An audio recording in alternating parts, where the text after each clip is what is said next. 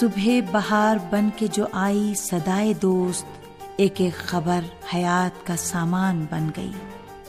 جام جم، پیشکش radio Tehran.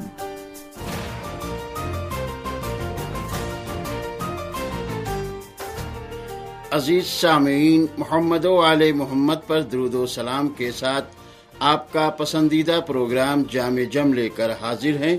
حسین اختر کا سلام قبول کیجیے امیر المومنین حضرت علی علیہ السلام فرماتے ہیں، اے میرے بیٹے، جان لو کہ رزق کی دو قسمیں ہیں۔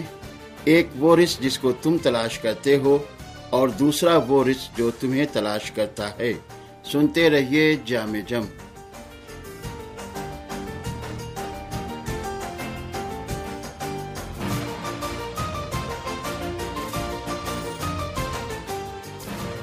رسول خدا صلی اللہ علیہ وآلہ وسلم فرماتے ہیں کہ میں تم کو قول و فعل کے ذریعے ہر اس چیز سے روکتا ہوں جو تم کو جنت سے دور کرنے والی ہے اور تم کو ہر اس چیز کا حکم دیتا ہوں جو تم کو جنت سے قریب کرنے والی ہے۔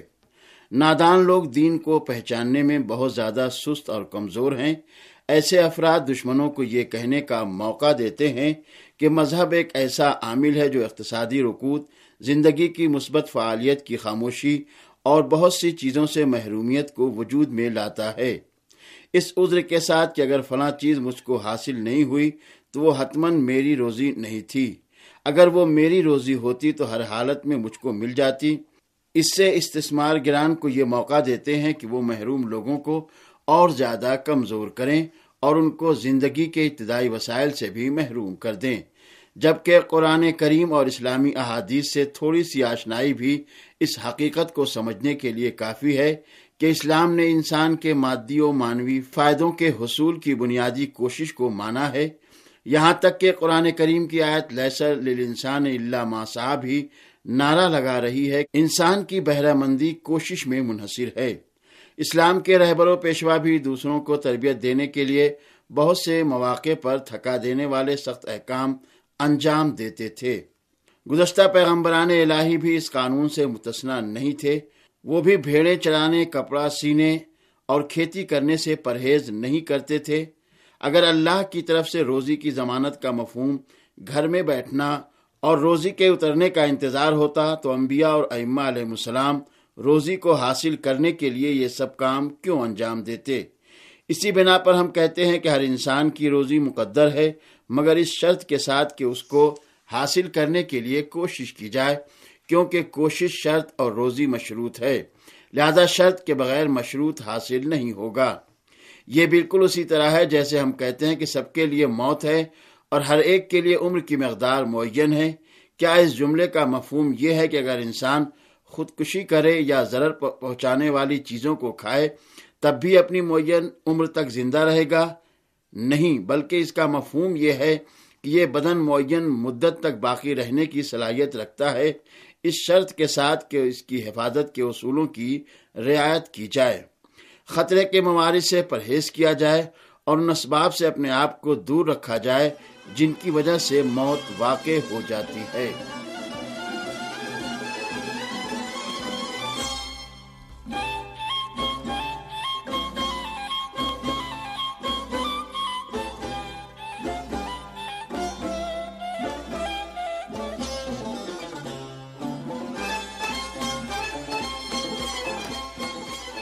اہم بات یہ ہے کہ وہ آیات و روایات جو روزی کے معین ہونے سے مربوط ہیں، وہ حقیقتا لالچی اور دنیا پرس افراد کی فکروں پر لگام ہے، کیونکہ وہ اپنی زندگی کے وسائل فراہم کرنے کے لیے سب کچھ کر گزرتے ہیں اور ہر طرح کے ظلم و ستم کے مرتکب ہو جاتے ہیں۔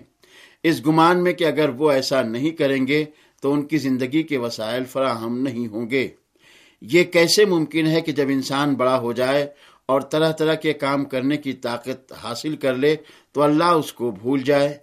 کیا عقل اور ایمان اس بات کی اجازت دیتے ہیں کہ انسان ایسی حالت میں یہ گمان کرتے ہوئے کہ ممکن ہے کہ اس کی روزی فراہم نہ ہو، گناہ، ظلم و ستم دوسروں کے حقوق کی پامالی کے میدان میں قدم رکھے، لالچ میں آ کر مستضعفین کے حقوق کو غصب کرے۔ البتہ اس بات سے انکار نہیں کیا جا سکتا ہے کہ بعض روزی ایسی ہیں کہ چاہے انسان ان کے لیے کوشش کرے یا نہ کرے، اس کو حاصل ہو جاتی ہیں۔ کیا اس بات سے انکار کیا جا سکتا ہے کہ سورج کی روشنی ہماری کوشش کے بغیر ہمارے گھر میں پھیلتی ہے یا ہوا اور بارش ہماری کوشش کے بغیر ہم کو حاصل ہو جاتی ہے؟ کیا اس سے انکار کیا جا سکتا ہے کہ عقل، ہوش اور استعداد جو روز اول سے ہمارے وجود میں ذخیرہ تھی، ہماری کوشش سے نہیں ہے؟ کبھی کبھی ایسا بھی ہوتا ہے کہ انسان کسی چیز کو حاصل کرنے کی کوشش نہیں کرتا، مگر اتفاقی طور پر وہ اس کو حاصل ہو جاتی ہے۔ اگرچہ ایسے حادثات ہماری نظر میں اتفاقی ہیں، مگر واقعیت اور حقیقت یہ ہے کہ خالق کی نظروں میں اس میں ایک حساب ہے، اور اس میں کوئی شک نہیں ہے کہ اس طرح کی روزی کا حساب ان روزیوں سے جدا ہے جو کوشش کے نتیجے میں حاصل ہوتی ہیں۔ لیکن اس طرح کی روزی جس کو اصطلاح میں ہوا میں اڑ کر آئی ہو، یا اس سے بھی بہتر تعبیر میں وہ روزی جو کسی محنت کے بغیر ہم کو لطف الہی سے حاصل ہوتی ہے، اگر اس کی صحیح طرح سے حفاظت نہ کی جائے تو وہ ہمارے ہاتھوں سے نکل جائیں گی یا بے اثر ہو جائیں گی۔ یہ قول بھی اسی حقیقت کی طرف اشارہ کرتا ہے۔ بہرحال بنیادی نقطہ یہ ہے کہ اسلام کی تمام تعلیمات ہم کو یہ بتاتی ہے کہ اپنی زندگی کو بہتر بنانے کے لیے چاہے وہ مادی زندگی ہو یا مانوی، ہم کو بہت زیادہ محنت کرنی چاہیے۔ اور یہ خیال کرتے ہوئے کہ رزق تو اللہ کی طرف سے تقسیم ہوتا ہی ہے، کام نہ کرنا غلط ہے۔ اور سامعین، اب پیش ہے ایک سامع کا خط۔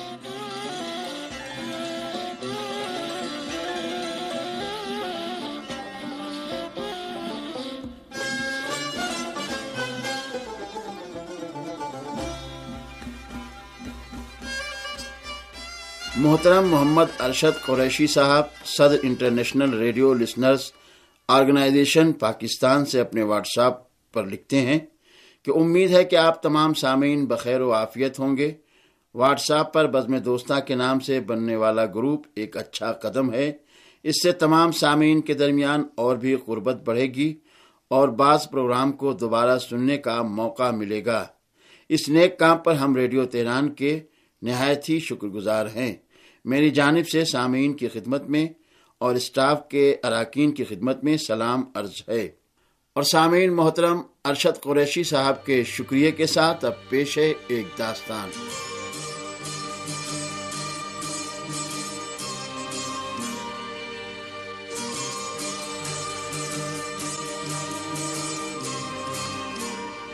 پیغمبر اسلام صلی اللہ علیہ وآلہ وسلم کے زمانے میں ایک شخص زندگی بسر کر رہا تھا۔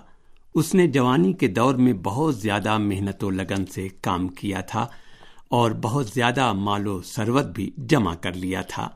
ایک دن اچانک اس کی طبیعت خراب ہو گئی اور حالت اتنی خراب ہو گئی کہ وہ موت کے دہانے پر پہنچ گیا۔ جب پیغمبر اسلام صلی اللہ علیہ وآلہ وسلم کو اس کی بیماری کی خبر ملی تو آپ اس کی عیادت کے لیے اس کے گھر تشریف لے گئے۔ اس شخص نے پیغمبر اسلام صلی اللہ علیہ وآلہ وسلم کو دیکھ کر عرض کی، اے رسول خدا، میں نے بہت زیادہ زحمتیں برداشت کر کے یہ مال و دولت جمع کی تھی۔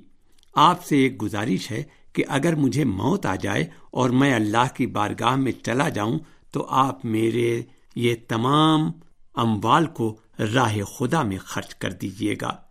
پیغمبر اسلام صلی اللہ علیہ وآلہ وسلم نے قبول کر لیا اور اس کے مرنے کے بعد اس کی تمام دولت و ثروت کو خدا کی راہ میں خرچ کر دیا۔ ایک شخص جو اس واقعے پر محو حیرت تھا، اس نے کہا، خوش نصیب ہیں وہ لوگ جن کے پاس مال و دولت ہے اور اپنے مال و دولت کے ذریعے جنت خرید لیتے ہیں۔ پیغمبر اسلام صلی اللہ علیہ وآلہ وسلم نے زمین پر سے ایک خورما اٹھایا اور پھر اس شخص سے پوچھا کہ یہ کیا ہے؟ اس نے کہا، اے رسول خدا، یہ تو ایک خورما ہے۔ پیغمبر اسلام صلی اللہ علیہ وآلہ وسلم نے فرمایا، اس خدا کی قسم، جس کے قبضہ قدرت میں میری جان ہے، اگر یہ مرنے والا اپنی زندگی میں ایک خورما بھی راہ خدا میں انفاق کر دیتا تو ان تمام دولت و ثروت سے بہتر ہوتا جو اس نے مرنے کے بعد خرچ کرنے کے لیے مجھ سے کہا ہے۔